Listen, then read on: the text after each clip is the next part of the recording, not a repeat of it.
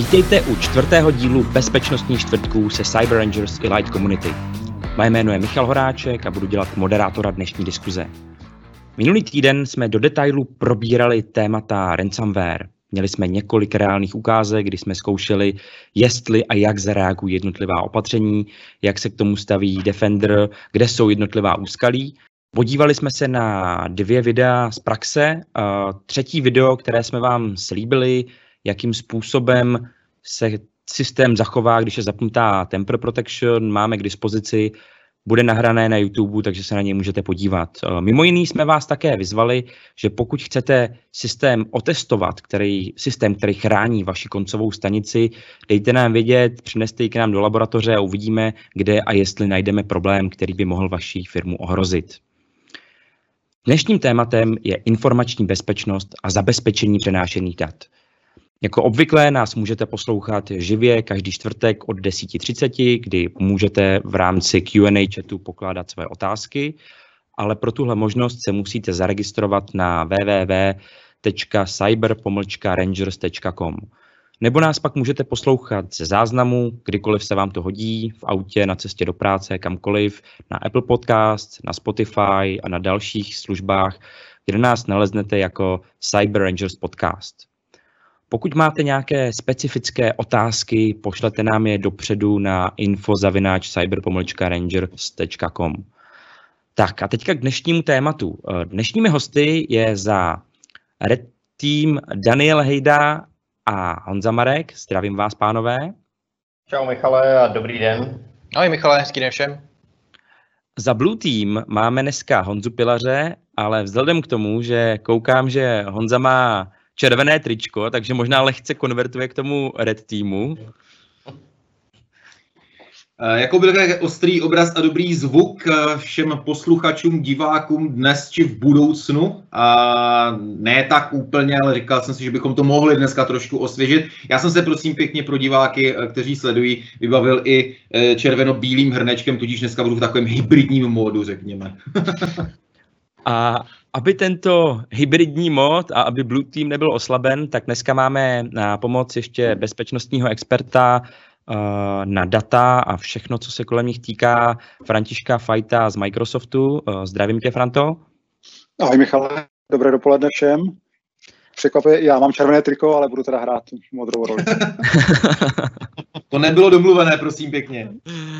Tak, uh, minule jsem říkal jednu statistiku na úvod, uh, začnu tím i dnes 21% firm, které zavedly Bring Your Own Device politiku, uvádí, že přišli o svá data, která jim právě prostřednictvím tohohle, tohohle programu byla zcizena a zneužita, jak uvádí darkreading.com. Tak to jenom na úvod, že je to v celku zajímavé téma řešit, jakým způsobem jsou ty data klasifikována, jakým způsobem se přenáší, jak se, jak se dá prolomit šifrování a podobně. No a moje hned úvodní otázka, no, Honzo, co je to bezpečnost dat? Michale, to je nádherná otázka. Já jsem se teďka trošku pousmál, ti, kdo to právě sledují, tak to viděli nad tím prolomit šifrování dat, protože eh, na úvod se sluší, nebo je potřeba k tomu vlastně říct, že aby se to dalo prolomovat, tak nejdřív ta data musí být šifrována a eh, taky taková, řekněme, životní statistika z mojí zkušenosti je, že Eh, bezpečnost dat minimálně v České Slovenské republice nebo většině organizací, co jsem prostě prošel, tak je degradována na nějaký file server nebo na nějaké úložiště a přístupové složky a práva, což je jako extrémně nedostatečný. Ta, ta, ta samotná bezpečnost dat a informace, která vlastně v těch datech se nachází, tak tak je potřeba troš, vnímat trošičku jako ze širšího pohledu, protože ta data mají nějaký životní cyklus. Ta data se vytváří, už tu chvíli bych měl vlastně vědět, co dělám a jestli by si to nezasloužil nějaký štítek, jako je třeba důvěrné, nebo osobní, nebo korporátní, komu vlastně ta, ta data ve výsledku patří. Následně ta data někam ukládám, to je to, co většina firm řeší, že ta data jsou někde většinou centrálně uložena. Málo kdy se řeší, kam odtamtud byla vykopírována, což je poměrně důležité. Nicméně ta storage je samozřejmě je velmi důležitá a přístupové, přístupová práva. Nicméně bohužel zase ta bezpečnost je tady většinou degradována nějaký jako read, write, modify, neřeší se, kdo to může tisknout, neřeší se spousta dalších věcí okolo toho. Následně zejména, že jo, teďka zase doba covidová, doba mobilní i bez covidu, tak tady najednou máme sdílení těch dat poměrně masové. No, a zase začali se sdílet data. A co je tam ta bezpečnost okolo toho sdílení? No, že třeba vím, že dokážu monitorovat, kdo ta data otvírá a kdo, je, kdo se je snaží otvírat, ale nejde mu to. To je hrozně důležitá informace. Snaží se otvírat, ale nejde mu to, protože buď nemá práva, nezná třeba heslo k tomu, nedokáže to rozšifrovat, protože zase nemá tu správnou identitu. Ale to je velmi důležitá informace. To je monitoring. Pak si musíme u bezpečnosti dát třeba bavit o backupu. Protože jako je hezký, že mám někde ty živý data, ale pak najednou mám někde backup a třeba když se podívám na incident, že Smart, uh, EasyJet, EasyJet, pardon, EasyJet, tak tam vlastně šlo o databázi, no, o, back, o backup, který byl někde, tuším v AWS, někde zapomenut, odložen. A to, se, to jsme se vlastně doteďka nebavili o obsahu v těch samotných datech. To znamená, co je vlastně ta informace v tom samotném třeba souboru, spreadsheetu, PowerPointu, jestli je citlivá, není citlivá, jak by to nakonec teda chráněno být mělo. A dále tady máme třeba mazání, že? u papíru jsme zvyklí skartovat, ale u toho digitálu bych nejdřív musel vědět, kam to kdo vykopíroval, abych to dokázal skartovat. To znamená, že i nějaká likvidace vlastně těch digitálních dat. Takže teď, jak jsem jako z toho spolu toho butím, řekl, je to téma opravdu jako extrémně široký, ale reál, nebo ten real life je omezený prostě na tu je, většinou jednu kapitolu. A teď to pojďme odevřít. jo, já tady, já tady samozřejmě jako myslím, Uh, že, že pro nás jako vlastně útočníky uh, je, jsou vlastně jako technologie, které nějakým způsobem chrání data, uh, jsou tady v tom jakoby velmi, velmi rizikový, protože uh, když se na to podívám zase z pohledu jako analytika, tak každý vlastně jako signál, který mi ty systémy vlastně dají a řeknou mi prostě, hele, někdo ti na ty data sahá, někdo, někdo se ti k ním přibližuje, někdo na ně se snaží kopírovat, modifikovat, otvírat a tak dále, tak všechno tohle z toho mě jako útočníka může prozradit. To znamená, že vlastně jako ta, ta doba, kterou tady dneska máme, uh, tak nahrává těm hackerům, protože nahrává vlastně té špatné straně v tom, že uh, jako, řešili jsme tady spoustu zajímavých jako uh, kybernetických útoků typu ransomware, tak jak jsme se bavili minule, a když se té organizace zeptáme, jako, a co ten hacker vlastně jako odnes, a i když se zeptají nás, co ten hacker odnes, tak my vlastně jako nevíme a z těch logů prostě není možný v zásadě téměř jako přijít na to, Eh, k čemu vlastně se ten člověk mohl dostat a co vlastně mohl všechno dohromady vlastně jako přenést. Jo, a vznikají tam jenom, jenom nějaké jako domněnky. A to je to, co nám vlastně jako všeobecně nahrává. A o to spíš, když vezmeme vlastně jako problematiku přenosu dat, protože eh, když někdo začne scizovat data po cestě, tak to je téměř jako eh, neprobádaná oblast, protože eh, já nedokážu kontrolovat poskytovatele internetové linky, nedokážu kontrolovat poskytovatele nějakého, nějaký Wi-Fi, na který jsem připojený a tak dále. A to všechno vlastně souvisí s tím Bring on your device a prostě jde to jako ruku v ruce eh, a ty, ty hrozby tam číhají prostě zejména právě po té cestě. Takže takže ta doba nám dneska hodně nahrává. Dané, já ti k tomu ještě jako navážu, než, než, než Michal to přesměruje ještě trošičku, protože mě se tam mně se tam líbilo co jsi, co jsi říkal přesně, jako ta data exfiltration vlastně, že to poškození v rámci třeba nějakého útoku, že se, ty, že se ta data vynáší. Tohle to je hrozně zábavný, že vlastně mnoho lidí si říká, že když jako dochází ty data exfiltration, tak se vlastně vynáší ta samotná data, jo? že prostě začnu hledat, jestli ty, takový label, taková data vlastně mi odtamtud odcházela nějakým systémem a tak dále. Ale vlastně já musím udělat ten krok nad to. A ještě si třeba, když si vezmu třeba defenzí ATP, tak mě hrozně baví, že on tam ukazuje v rámci signálu, tak ukazuje, že třeba uživatel udělal screenshot. A to je hrozně vlastně hrozně hezká informace, protože já tím třeba můžu říct, hele, ale kdybych vyhledával, kdo odkopíroval hvězdička tečka xlsx, tak najdu úplný prd. Nenajdu nic.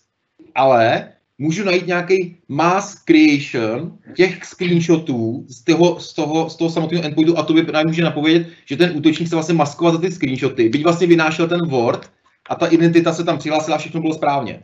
To je hrozně zajímavé. Jo, tak to je jedna z nejběžnějších technik, že jo, jako útokem prostě me, me, nebo zautočení jako metasploitem a přes meter preater prostě provádění jako screenshotů té koncové stanice, ať už jsou to prostě jako fotky z foťáků nebo z kamery respektive toho zařízení, anebo jsou to prostě jenom screenshoty jako té obrazovky. Hmm? A tohle to jako všeobecně jako detekovat uh, může být jako velmi, velmi jako problematický. Takže jako naprostý souhlas. To, to jako určitě jo. Vy jste pojmenovali řadu zajímavých témat. Když se na to podívám opravdu z konkrétního, z konkrétní praktické ukázky. Mám středně velkou firmu, obrábíme, frézujeme kovy. jsme pokroková firma, která se po tom, co jsme slyšeli, že vlastně mít všechno u sebe ve sklepě na serveru není bezpečný, tak využíváme cloudovou službu, máme všechny důležité dokumenty v jedné složce a navíc i řešíme, kdo do té složky má přístup. Mám tam přístup já jako ředitel, má tam přístup náš finanční ředitel, pár dalších lidí vodní z týmu. Prostě je to omezený. No tak to přece mi stačí, nebo, nebo ne? Uh, jasně, uh, jasně, tak jako určitě, určitě jo. Uh, Uh, určitě to má jako svoje, svoje pozitiva, aspoň to minimum jsem prostě jakoby udělal, zabezpečil jsem to, jo, ale furt, furt se musíme potýkat tady jako nebo musíme si furt uvědomit ten problém toho, že je tady nějaký ransomware. Někdo tam práva má, někdo to prostě může všeobecně zašifrovat, někdo ty data vlastně může jakoby uh, ukrást po cestě, to znamená, vezměme ten koncept biodu. Jo. Biod je hrozně jako fajn, uh, pomáhá k tomu, aby uh, bylo stále víc vlastně jako za lidí chtělo vlastně pro tu práci pracovat, protože, nebo pro tu firmu, protože nikdo nechce sedět dneska jako zejména mileniálové nechtějí prostě sedět v kanceláři na zadku, ale chtějí prostě pracovat jako kdekoliv. Ale Bacha, jo, mileniálové, já jsem taky mileniál, jo, ono to je, jo, to tak jako zneužívá tady ten termín, jako, řeky, tak jako jdi trošku dál v té generaci, jo, to, mileniál je od 2,80, jo, to já jsem taky. Ale jo, do toho bych se nepouštěl. Do toho bych jo, se nepouštěl. Ale, ale všeobecně, všeobecně, ano, já nechci sedět v kanceláři, chci prostě pracovat jako kdekoliv, podle toho, jak mám prostor, jak mám čas. A musím si uvědomit, že prostě na mě, na mě ty hrozby číhají všude. A cloud mě jako uh, a priori jako není schopný asi úplně ochránit v tom, že uh, zabezpečím ty data pro, při tom přenosu a tak dále. Jo. Takže Uh, měl bych si uvědomovat, že ty, ty hrozby prostě všeobecně jako po cestě čekají na mě a že vlastně ochrana jenom to, že tam nastavím nějaký oprávnění na složky, je asi uh, je jako dobrá proti tomu, aby mi někdo neodnes data z firmy, ale ne asi proti hackerovi, který mi je prostě odnese přes můj účet nebo přes, uh, přes právě tu cestu, kterou ty data tečou, že jo. No ale tady na to mě by zajímalo, uh, jo, zmiňovalo se mnohokrát bring your own device, to znamená, mám svůj mobil, na kterým mám sociální sítě typu Facebook, Instagram, možná TikTok, ani bych nedokázal všechny vyjmenovat. Jakým způsobem se vlastně můžu bránit tomu, když tam mám zároveň přístup k firmnímu OneDriveu, mám tam zároveň přístup k firmnímu Teamsu. Možná, jestli bys nám k tomu dokázal něco říct ty, Fando, eh, z pohledu, z pohledu bezpečnosti? Jo, jo, děkuji. Já vůbec to slovo BIOD, Bring Your Own Device, eh, předpokládám každý ví, co znamená, ty jsi zmínil, nejčastěji pracuji ze zařízení, které není firmě, které je moje.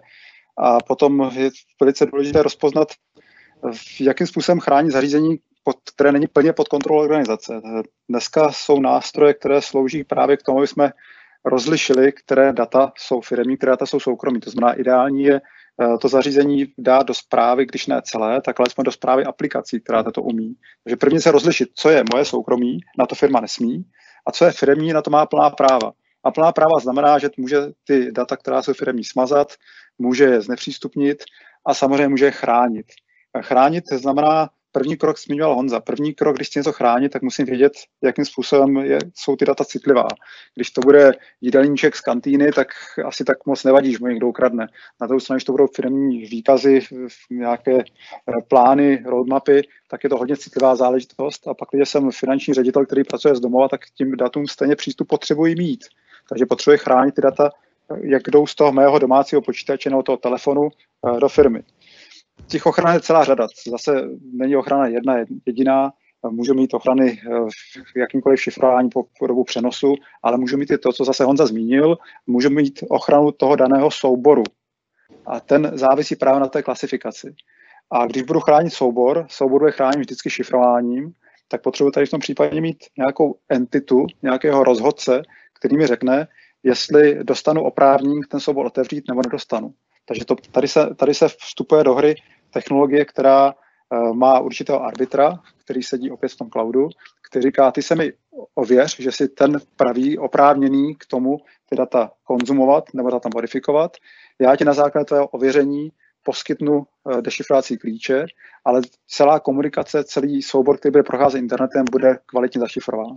Takže takhle úplně z jednoduchosti. Takže je to několik vrstev není to pouze šifrování těch daných souborů, není to šifrování toho přenosu, ale to zároveň i aplikační úroveň, která slouží k tomu, aby na tom BIOT zařízení ta data byla chráněna a nesmíchávala se s datama, které jsou soukromí.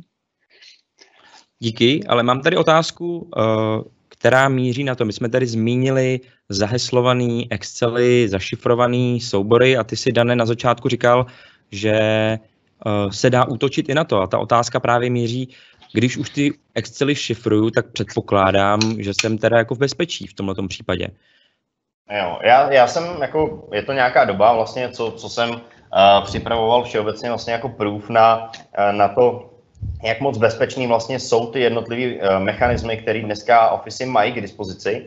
A musím říct, že teda spousta firm a lidí všeobecně si myslí, že vlastně zaheslovaný Excel, zaheslovaný Word a cokoliv je, je v zásadě bezpečný. A že když to vezmu, nastavím tam heslo, to heslo bude mít uh, 128 znaků a někomu ho pošlu, takže prostě to nikdo nedokáže jako otevřít, nikdo z toho nedokáže vybrat data a tak dále. Uh, a to je velká samozřejmě jako chyba, protože to heslo uh, není potřeba v tomto případě jakoby z toho Excelu ani Wordu krekovat, uh, ale to heslo se prostě smaže.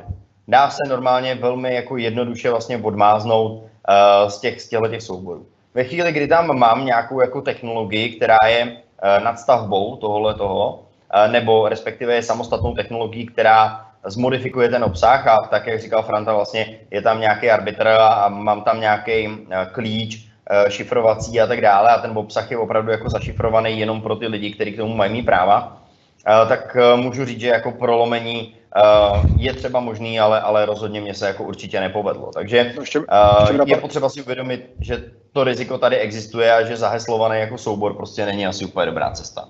A dané, jakým způsobem se ten dotyčný uživatel dostane k tomu heslu, jako ten oprávněný, protože to je další věc, jak, jak mu poskytneš to 128 znakový heslo.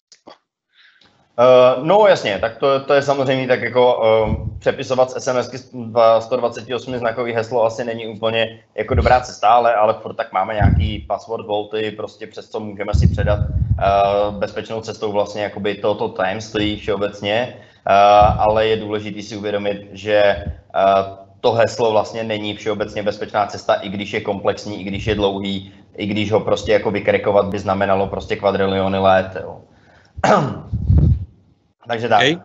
Uh, teď nám do toho vstupuje jedno další obrovský téma a to je compliance. Pro ty z vás, kteří jsou z větších korporací, tak je to předpokládám samozřejmě denní mantra. Pro menší firmy uh, to nemusí být úplně každodenní, každodenní záležitost, kterou by procházel tréninkem každý jednotlivý zaměstnanec.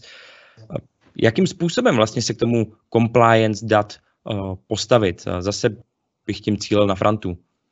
Tak první věc, když se budu bavit o compliance a compliance manažerech a vůbec otázce dat, je, já, potřebuji, já potřebuji vědět, kde a jaká data mám. To je úplně první věc. To znamená, musím mít jasný přehled o tom, jak jsou data klasifikována, kde jsou jaká citlivá data, kde jsou uložena. Bez toho, abych měl tuto znalost, nemůžu s těmi datama žádným způsobem operovat protože eh, co se týká compliance, tak velmi často se, máme dneska GDPR nařízení, může přijít entita nebo uživatel, který chce eh, dohledat ty své data, já potřebuji udělat, eh, zaregistrovat case, prohledat, kde všude ty data jsou, případně na jeho žádost je smazat, ale to všechno začíná o tom vědět, kde ty data jsou a mít správně klasifikováno. To je úplně, úplně začátek. Teprve nad tím můžu stavit další věci, hledat nějaké search enginy, kterými dokáží data najít napříč eh, e-mailech, úložištích, koncových zařízeních a pak nad nimi dělat nějaké operace. K tomu patří ta, ta oblast eh, compliance je velice široká, k tomu patří otázka retenze dat, jak dlouho ty data musím uchovávat, jaké jsou podmínky eh, v případě nějakých soudních sporů, jak, jak, způsob, jak ty data chránit proti modifikaci, zamrazit tu danou aktuální hodnotu takže to je, to je velice široké téma, ale zase velice úzce spolupracuje s tím, co na začátku zmínil Honza, to je ty data mít oklasifikována a vidět, kde se nachází. Jo, tam já, já si třeba osobně jakoby myslím, uh, že ono je sice jako dobrý uh, všechno tohle to vědět, ale co když jako já třeba půjdu a já jako útočník se vždycky budu snažit o to získat vlastně tu identitu. My jsme si minule tady řekli, že identita je vlastně jako by to nejdůležitější. A já prostě, můj útok bude, uh, vím, že firma má cloud, protože se mi to povedlo zjistit, protože jsem si že portál Office.com prostě vrací validní dotaz na, na požadavek na heslo, protože znám doménu nebo respektive e-mailovou adresu, vím, že je to prostě uživatelský jméno, takže si ověřím, že firma prostě používá cloudové služby, dejme tomu Office 365. Uh, já teda očekávám, že tam samozřejmě někde v SharePointu budou umístěny nějaký data a budu teda útočit ne na ty data, abych je přenesl jako při transferu, ale budu útočit na tu identitu, abych se k těm datům dostal. A jelikož ta identita má práva k určitým datům, tak očekávám, že bude mít i jako metody a způsoby vlastně jakoby dešifrování té informace. Takže pro mě jako útočníka je tím primárním cílem vlastně zase zpátky uživatel a jeho identita, že jo. Takže to bychom si říct, jak tohle to vlastně jako ochránit, jako chránit jako dešifrovací klíče a další věci. Naprosto správná úvaha, proto taky eh, pak, když dneska jsme, a to jste říkali v minulosti, ta identita je klíčem vlastně do celého prostředí, tu identitu jsme s sebou a je mi jedno, jestli ty data jsou v tom cloudu nebo na tom koncem zařízení. Cílem je použít nástroje, které mají útočníkovi znemožnit získání té identity, převzetí té identity. Eh, těch nástrojů je celá řada. Jednak samozřejmě vyhodnocuji, eh, odkud ten dotyčný přichází, odkud se hlásí, beru jakékoliv signály, z jakého zařízení se hlásí. No a pak můžu použít takové techniky, které jsou známy, které přichází, každý uživatel zná dneska z bankovních přístupů, jako jsou vícefaktorové přihlášení a vyhodnocovat eh, rizik, míru vyrizikovosti a dávat další challenge tomu útočníkovi, no tomu oprávněnému uživateli. Pak, když se hlásím z, z místa, které jsem dosud nikdy nepoužil, což ten útočník pravidlo neudělá, tak budu challengeovat toho, toho, to přihlášení třeba tím, že budu po něm chtít další faktor. Takže v podstatě zjednodušeně řečeno, tu identitu nenechat eh, na tom jednoduchém starém principu jméno heslo, ale povýšit ji a sledovat, sledovat, eh, co se děje. Kdo a z čeho se přihlašuje. Ono, tomuhle bychom se určitě hodně měli věnovat ještě v příštím dílu, který se bude jmenovat eh, Kdo jsem já v digitálním světě.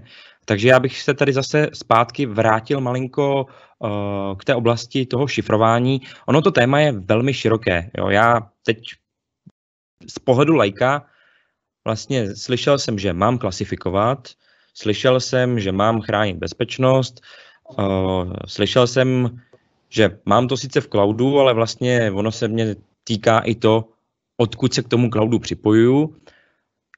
Otázka na Honzu Pilaře by tady v tomto případě byla, jak to teda uchopit, eh, a nemyslím produktově, jako co konkrétně si mám koupit, ale eh, víc jako z té oblasti, jak to uchopit nějak normálně, když vezmu, jsem opravdu ta středně velká firma a nemám 150 člený tým ryze na zabezpečení těch dat. To znamená, co jsou ty základní kroky, které bych měl podniknout? Já tady potom využiju určitě, poprosím i fandu potom o doplnění. Uh, děkuju.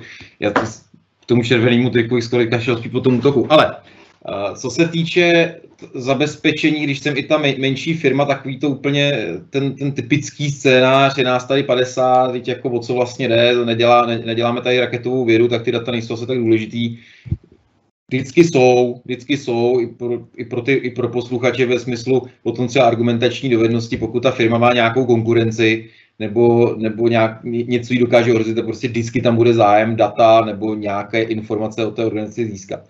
První věc, která by tady jako měla, měla jít vedle toho, že samozřejmě jako budu identifikovat teda co, jaká data mám a kde je ukládám a tak dále, tak je, že si jako že si odpustím taky ten úžasný, úžasný režim, že management prostě může všude, protože to je ta jejich firma, oni prostě můžou všude. Protože se nějak Dan potom říká, no já logicky potom půjdu po té identitě a budu se a tím pádem eh, se k těm datům budu dostávat skrz identitu a ne skrz to, že budu prolamovat eh, šifrování brutální toho samotného souboru. Je to prostě vždycky, to kluci určitě potvrdí, vždycky jde o takzvanou cenu útoku, neboli, já myslím, že už jsme se o ní bavili, prostě cena útoku a nemusím tím peníze. Je to prostě úsilí vynaložené na to, abych se dostal tam, kam se dostat chci. V tomto případě tedy doporučit těm firmám, vykašlat se na to, že prostě, že to je pan majitel firmy a on prostě musí vidět všechno. Pan majitel, pokud prostě není marketák, tak nutně nepotřebuje mít mít eh, přehledovky v marketingu a podobně věcí. Prostě nepotřebuje. Potřebuje mít data, která se mu dostanou k němu, a která se dostanou k němu a který on potřebuje pro rozhodování a vedení té firmy, ale nepotřebuje všechno rozhodně. Druhá věc, která je tady hodně potřeba, tak je, aby ta securita cestovala. Jo, aby to prostě přes, aby se přestali vymýšlet ty hrady a zabezpečujeme ten náš file server, nebo dobře, jsme už cloudový, tak, za, tak máme teda zabezpečený cloud a v tom cloudu zase nesmíme jako se nechat obalmutit takovým tím, to je jejich problém. To je bezpečnost a problém někoho jiného. Já prostě potřebuji, aby ta bezpečnost mi cestovala. Já jsem se tady poznamenal, když Fanda mluvil security and compliance traveling. Prostě využívá mobily, fajn, super, ať ta, ať ta security cestuje a ta compliance cestuje s tím mobilem, respektive s tím souborem. Jako na konci dne, tak jak i Fanda říkal, potřebuji vědět, jaká data mám a kde je mám. A když to nevím, nebo je to mnohdy dost těžký, v takovém tom živelném prostředí, tak, eh, tak prostě potřebuju, aby mi cestovala ta security s tím souborem. Já se to zpátky do šifrování, uchrání té identity taky. Jo. Jo. jo, já, bych, já bych tady možná ještě do toho trošičku stoupil jako na začátek. Jo. Já se, já se jako potkávám hrozně moc jako s názorem, eh, kdy mi moji kamarádi, majitelé firm, eh, různí zákazníci mi říkají, my ve firmě vlastně nemáme až tak nic moc jako cenýho. Co by no. ten útočník na nás jako získal, když nám tady veme Eh, informace o tom, eh, že jsme prodali, eh, já nevím, 20 koloběžek tenhle ten jako měsíc prostě, protože nás je tady pět, jo. Ale to, co je třeba pro mě jako důležitý z pohledu těch informací, je, když ty informace mám, tak dokážu se tvářit jako někdo, kdo je pro tu druhou stranu důvěryhodný. To znamená, já mám informace, které by nikdo jiný nevěděl, a tudíž ten, za koho se vydávám, jsem opravdu ta druhá strana, ale já tam vlastně sedím jako útočník. Jo, to, tu situaci si můžu představit ve chvíli, kdy budu vědět, jaký jsou kompletní rozpočty firmy jako útočník a budu mluvit s generálním ředitelem a řeknu mu, Pepo, včera jsme si psali o tom, že eh, tady proděláváme 5% prostě na maržích a musíme s tím něco udělat. Jo a mimochodem potřeboval bych zaplatit tuhle tu fakturu tak ten ředitel mi prostě vyhoví, protože znám informaci, kterou nikdo jiný neví a na základě toho vztahu důvěry a toho, že jsem vlastně jakoby se potvrdil tím, že jsem věděl neveřejnou informaci, tak on mi vlastně věří a tu aktivitu vykoná. To znamená, uh, tohle je potřeba si samozřejmě jako uvědomit, že i bezcenné informace, které pro útočníka třeba žádnou cenu a hodnotu vlastně sami o sobě nemají, tak můžou minimálně vybudovat vybudovat ten všeobecný vlastně jakoby trást. Takže eh, tohle, tohle to je potřeba si jako uvědomit eh, při tom, jako proč bych měl ty data vlastně jako chránit a proč bych měl chránit ty informace a proč bych je rozhodně neměl považovat jako, jako dávat je zbytečně jako veřejný. Teď tady proběhla taková fotobomba. to, bylo, to byl identity oku... hijacking tohleto, jo? Jako to bylo... Bystřejšímu oku v onlineu neuniklo, že se u Dana objevil uh, taky Honza, čímž na sebe upozornil a já se omlouvám, že jsem se ho doteďka na nic neptal, takže teď bych dal Honzo prostor tobě. A je tady na to otázka, která přišla z publika ve stylu uh, jakým způsobem se na to můžu dívat uh, z cloudu a z on-premu při firmě, která vlastně, jestli firma, která nepoužívá cloudové služby, je v tomhle jako více napadnutelná. Ta otázka, pak ji rozvedeme dál směrem k Blue Teamu na téma, jakým způsobem uh, se ty data dají trasovat, jako vůbec uh, v, v rámci toho nekloudového prostředí. Ale teďka primárně jako, jestli pro tebe jako útočníka je jednodušší, když nepoužívá, nepoužívá ta firma vůbec cloudové služby, ryze, ryze tady v této oblasti. Jo, já díky za slovo, že jsem se takhle vetřel. Jo, já jsem se vetřel. Tady k Danovi jsem se vetřel, i zvukem jsem se vetřel k Danovi. Já si toho nevšiml, a... když útok byl úspěšný. Ano, útok byl úspěšný, a dokonce teď jako uh, moje, můj zás, uh, zástěru za to, že mám vypnutý mikrofon, nepochopil. Už byl Danův nápad. a pořád skrz Daná, tady prostě už je dávno přesměrovaný ten provoz, to je jasný port forwarding tohleto. Uh, ne, určitě super, super otázka. Uh, takhle, já si nemyslím, uh, když to hodně zobecním, tak si nemyslím, že ten problém, nebo že je rozdíl v tom, jestli zákazník používá cloud nebo ne, ale prostě rozdíl je v tom, jak zákazník eh, jako je, řekněme, jako by default zabezpečený, nebo jak to říct. Jo? Prostě, Security mindset, uh, pomůžu. Ten, ten, no, no, no, a taky ten standard, prostě, když zákazník začne používat nějakou centralizovanou službu, já to řeknu takhle, nemusí to být cloud, prostě nějaká centralizovaná služba, tak ta služba sama od sebe má nějaký základní aspekty zabezpečení. A tím pádem, jako ona je vlastně secure by design, automaticky, anebo secure jakoby by default, takže je samozřejmě pak jako těžší na tohohle zákazníka jít. Na druhou stranu, když by ta firma nepoužívala jako třeba multifaktory a přitom používá strašně slabý hesla, tak je to vlastně jako úplně jedno, jestli je v cloudu nebo v on-premu. Naopak by možná ten cloud mohl dát moje oblíbené sousloví falešný pocit bezpečí, že jsou v cloudu, který obsahuje všechny bezpečnostní technologie, na které se oni spolehnou a tím pádem je už úplně jedno, jestli použije nějaký multifaktor nebo hesla, protože jsou přece v tom cloudu, který je zabezpečí. Takže uh, jako prakticky z naší zkušenosti s Danem, Samozřejmě hůř bezpečnostně jsou na tom ty zákazníci, kteří jdou on-prem, už jako ze své podstaty, ale, eh, ale zase to, jako ten, ten důvod není to, že to je cloud, ten důvod je to, že to je něco moderního, co je secure by design. No a hlavně, hlavně samozřejmě ta, jako ta, podle mě ta přístupnost těch, těch informací a toho cloudu všeobecně je natolik velká a někdo zapomněl tomu zákazníkovi říct, hele, možná, že by si tam jako měl zapnout ty čtyři checkboxy, že jo a aby, aby hmm. si jako to svoje hmm. prostředí jako všeobecně hmm. zabezpečila a, a pomohl si, jo. Ale zase to dává tu výhodu prostě jako mě, protože, odne, nebo nám všeobecně, protože odnesení těch dat je potom pro nás mnohem triviálnější, eh, než kdyby všichni všechno dělali správně. Takže jako jo. Já tady, já tady navážu ještě na vlastně Honzu i, i Fandu. Uh, taky takový jako, jako ze zkušenosti, než jsem byl v Microsoftu, byl jsem na partnerské straně a vlastně jedna z mých specializací byla právě rights management systémy. A mám za sebou vlastně jednu z prvních reálných implementací, tenkrát Active Directory Rights Management Services a DRMS v České republice, která opravdu šla do průšního prostředí a ne do nějakého jako labu.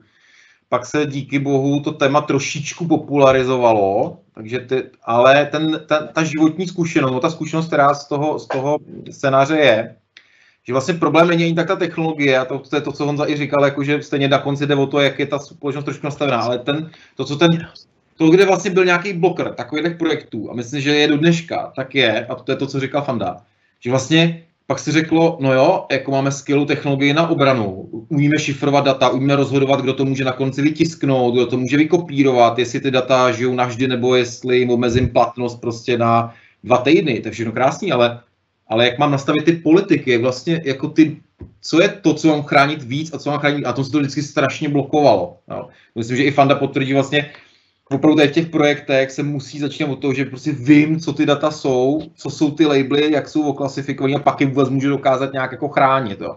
Takže to je prostě zase zkušenost toho Blue Teamu. Je prostě super technologie a přesně je úplně v tu chvíli jedno, to je cloud, třeba jako Azure MS, nebo Active Directory RMS, RMS, protože to na konci schnilo na tom, že ta, ta, ta firma si vůbec nevěděla, jak to vlastně chránit, co, co vlastně má chránit jako a jak. On za tohle potvrzu, no, jenom no, krátký, krátký vstup. Eh, praxe teď u enterprise zákazníků je taková, že vlastní nasazení té technologie tvoří zlomek času té analýzy a té přípravy před tím nasazením. To je bohužel realita a dost často, nejenom realita, dost často to, to blokuje to nasazení, protože se nemůže ta firma dohodnout a najít, najít si to správné klasifikační téma a uh, bohužel je tomu tak.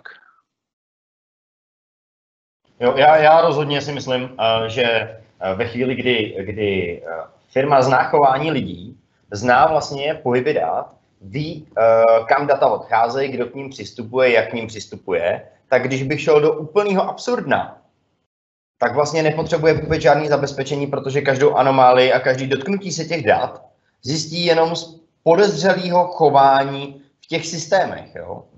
Kdy, ale to jsem jako do úplného jako absurdna, jo, jako to, to nejde to brát. Ne, jako ale to si myslím, že je spíš takový jako sametový scénář jako nějakého ideálu, jo, protože ono něco jako vysloveně typický chování, který bude žít deset let stejně, prostě neexistuje, že jo, myslím si, že, pře, že v lednu, v únoru bylo typické chování organizace nějaký, protože prostě nějak jsme žili v nějakém normálu. Pak nám tady přišel covid a ten new normal, spolu, že najednou všichni jsou remote, všichni jsou prostě někde. Najednou se k těm datům masivně přistupuje úplně odinut. Tak jako ten new normal je úplně jiný. Jo. Takže ono vlastně jako tohle je hezký, ale v momentě, kdy tam máš jako set lidí, kteří jsou úplně stejní, jako roboti dělají furt to stejný a tak pak jako dejme tomu, pak to jako pak to s dobrou s dobrou mírou přesnosti poznáš. Jo? Ale ty jsi mi trošku nahrál v tomhletom, v tomhletom na, na obecně nástroje typu, typu User Entity Behavior Analytics, prostě UEBA, že jo. A tady já bych třeba hmm. přesměroval, jestli ještě můžu využít právě fandu, když ho tady máme, tak přesně nástroje, jako jsou, ty, jako jsou třeba ATY, že, AATPčka, tak já si myslím, že, že to by nám mohlo v tomhle potom pomoct právě v tom, v tom živelným, uh, živelným tělese, což každá firma prostě je, protože tam má lidi a to prostě nikdy neví, co, co za pět minut bude. Tak jestli tam by nám to mohlo pomoct, jestli by nám k tomu, k tomu něco doplnil.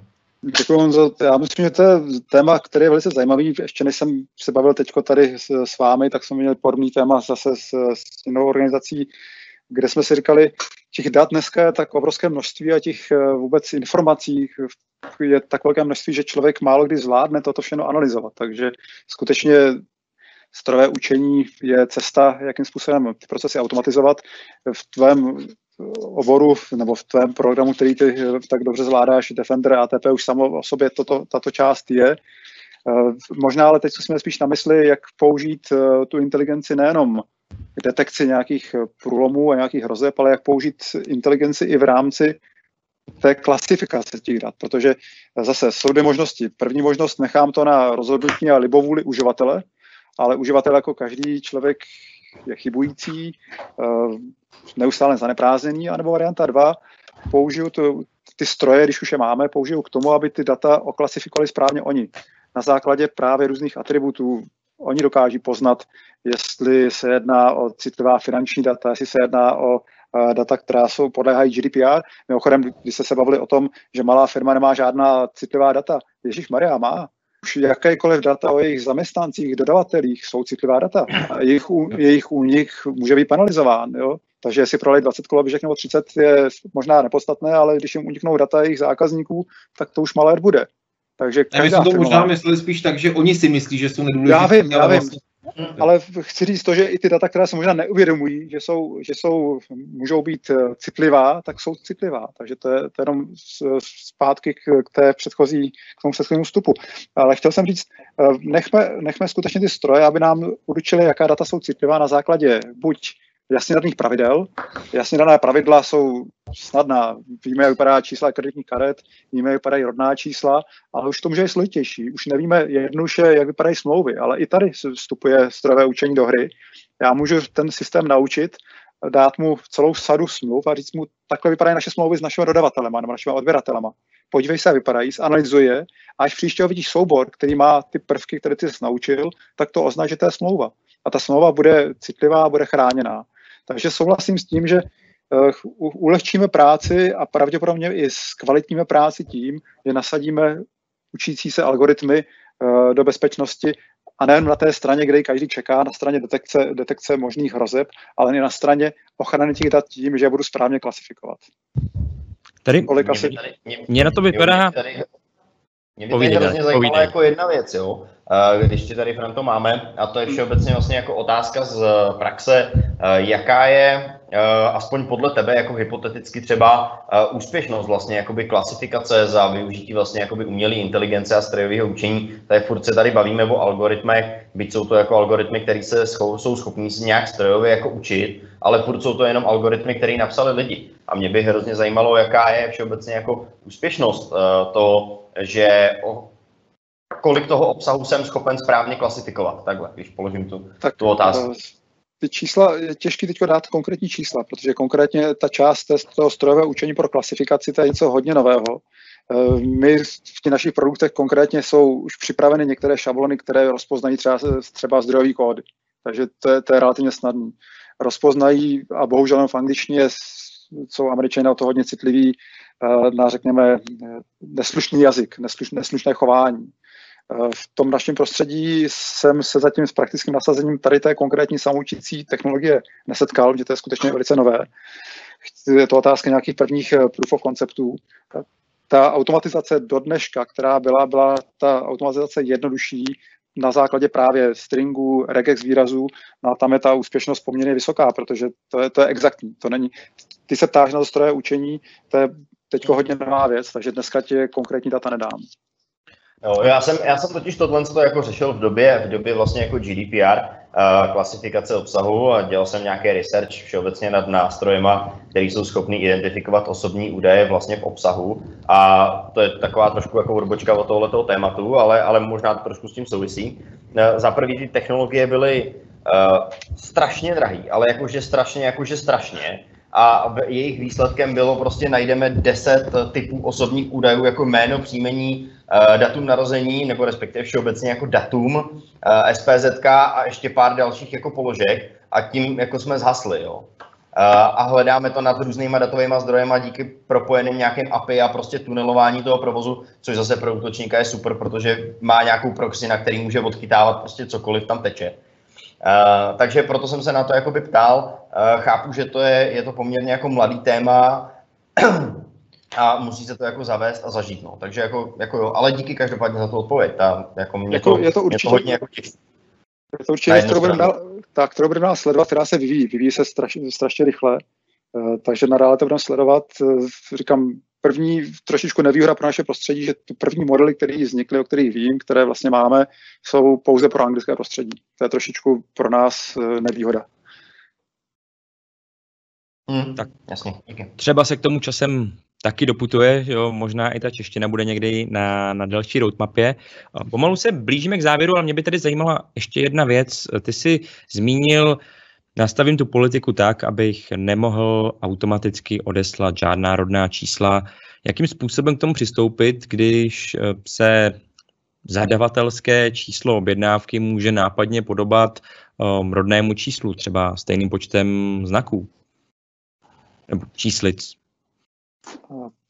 Tak jestli je to otázka na mě, tak zase je několik možností. Ty jsi, ty jsi říkal zabráním odeslání. My jsme se bavili o klasifikaci, to znamená, ta klasifikace nebo to zabrání je ještě další krok. Já když mám data oklasifikována, řekněme, jsou citlivá, nesmí opustit eh, organizaci, tak teprve pak nasazuji nějaké DLP politiky.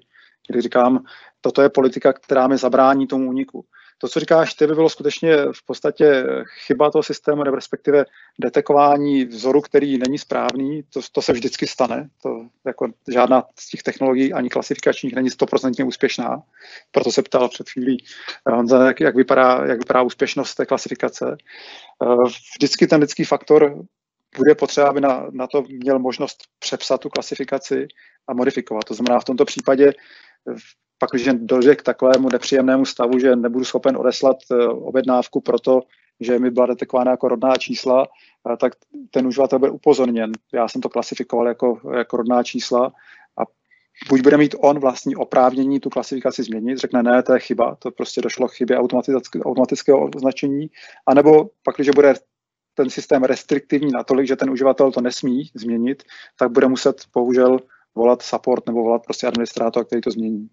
Mm-hmm. To, to důležité bude, ne aby to nenastalo, ale aby to nastalo v co nejmenším počtu případů. Super, super.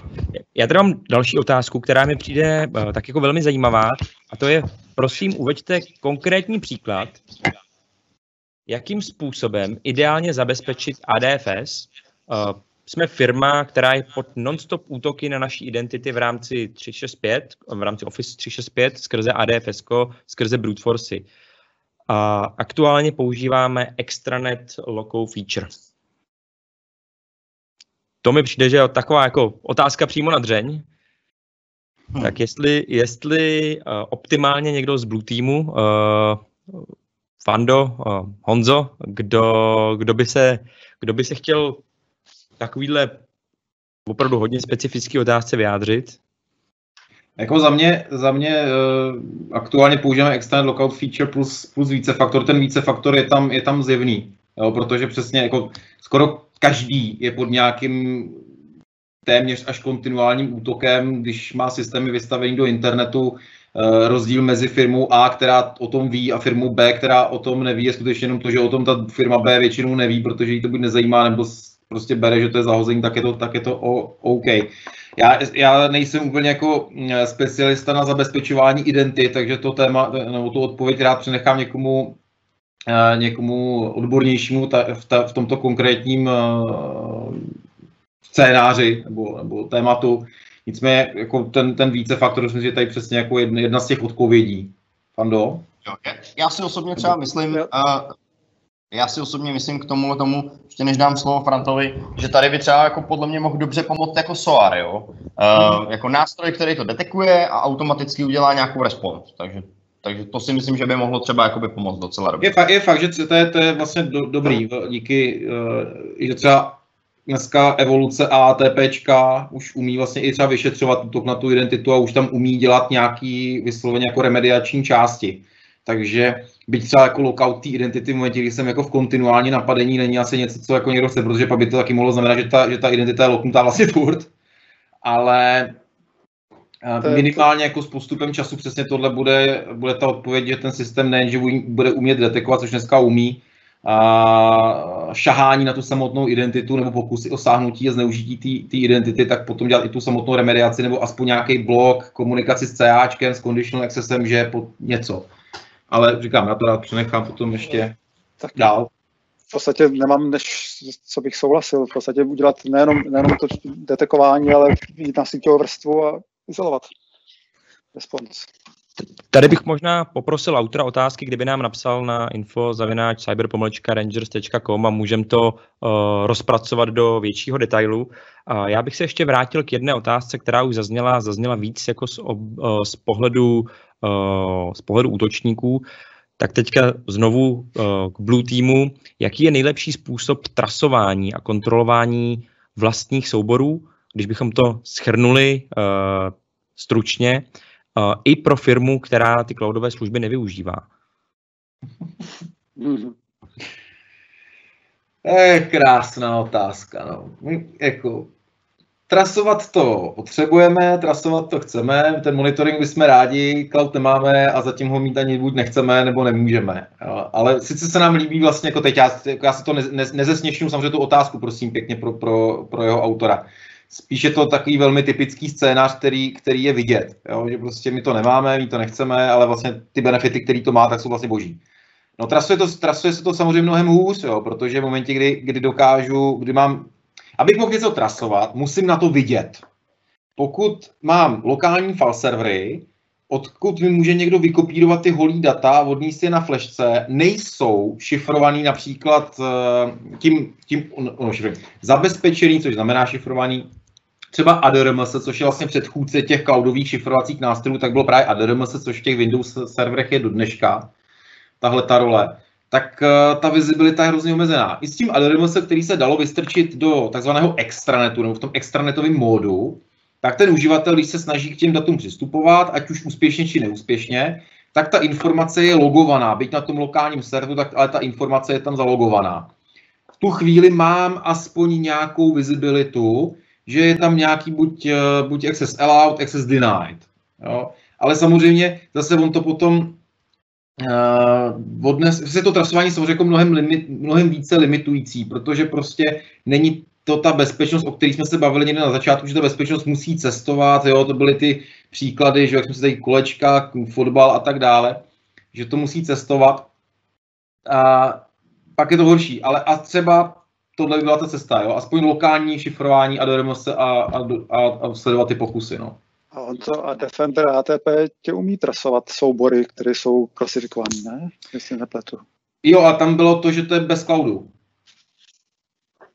Dobře, bez cloudu úplně včetně... Jo, jako be, teď odpovídám na to, že ne, nemám žádnou cloudovou technologii a nemůžu ji mít, tak jako pokud bych teda řekl ano, nemám cloud pro ukládání dát, do, dobrý bod, děkuju Fando, ale mám, mám třeba cloudové řešení pro zabezpečení endpointu. Tam se dostáváme úplně někam jinam a tam tu visibilitu mám, protože vidím třeba file creation eventy, vidím file modified eventy, uh, vidím třeba ty screenshoty a dokážu přes, přes advanced hunting vlastně vyšetřovat a ptát se toho systému, kde jsi viděl, kdy, pod jakým uživatelem, že někdo třeba aspoň vytvořil ten soubor, jo? že prostě a odkud si ho tam stáhnu, z e-mailu, z flashky nebo něco podobného. To jo, ale to, to prostě vyžaduje, že tam je nějaká technologie, která už jako je v tom cloudu a má ten dohled nad tou entitou, ať je to zařízení nebo identita. Ten soubor od někud přišel, já nevidím, když to, když to není v prostředí v našem cloudovém, tak nevidím, odkud přišel, ale vidím, že přišel na to zařízení, tam byl vytvořen. Takže alespoň, kde mám ty detekční nástroje, tam to vidím. Kde nemám, tam to samozřejmě vidět nemůžu. Když budu, když budu no. mít i to úložiště v cloudu, tak vidím jakoukoliv operaci, kdo na něj jako sáhl, kdo ho zmodifikoval. Cloud Defender tam jako je i vidět odkud, jo, že třeba já jsem to ukazoval na jedné přednášce, že, že se tam nakopíroval zipový soubor závadný, který si ten uživatel eh, který si ten uživatel uložil z eh, poštovního účtu, z webového prostředí. A tam je to i vidět, jo, že vlastně user created file from https bla, bla, bla, exchange ova něco. Jo? Takže jako je to limitu, je to samozřejmě vidět toho míň, ale furt je to vidět, ale už to vyžaduje prostě hold technologie, které tohle dokážou zobrazit. Tak to je. Tak Honzo, v rámci toho, co vidíme, tak já tady teďka vidím, že je 11.20, čím se dostáváme zase opět na úplný konec. Eh, díky vám všem za plodnou diskuzi, eh, díky vám, kteří pokládáte ty otázky. Je to vlastně, jsme komunitní platforma, jsme tu pro vás, cíl tady není o tom uh, elaborovat od jednotlivých konkrétních produktech, ale spíš si říct, jak tu bezpečnost řešit, protože to, o čem se vždycky bavíme, je pojďme tu, pojďme tu bezpečnost dělat pořádně. Příští příštím díle, příští čtvrtek, bude moje hodně oblíbený téma, kdo jsem já v digitálním světě, takže vás tímto na něj opět zvu. No a jako vždycky závěrem, nebuďme národ Přemků Podlahu a Jirku Babiců, kteří si bezpečnost uplácejí na koleni, dělejme to pořádně. Díky.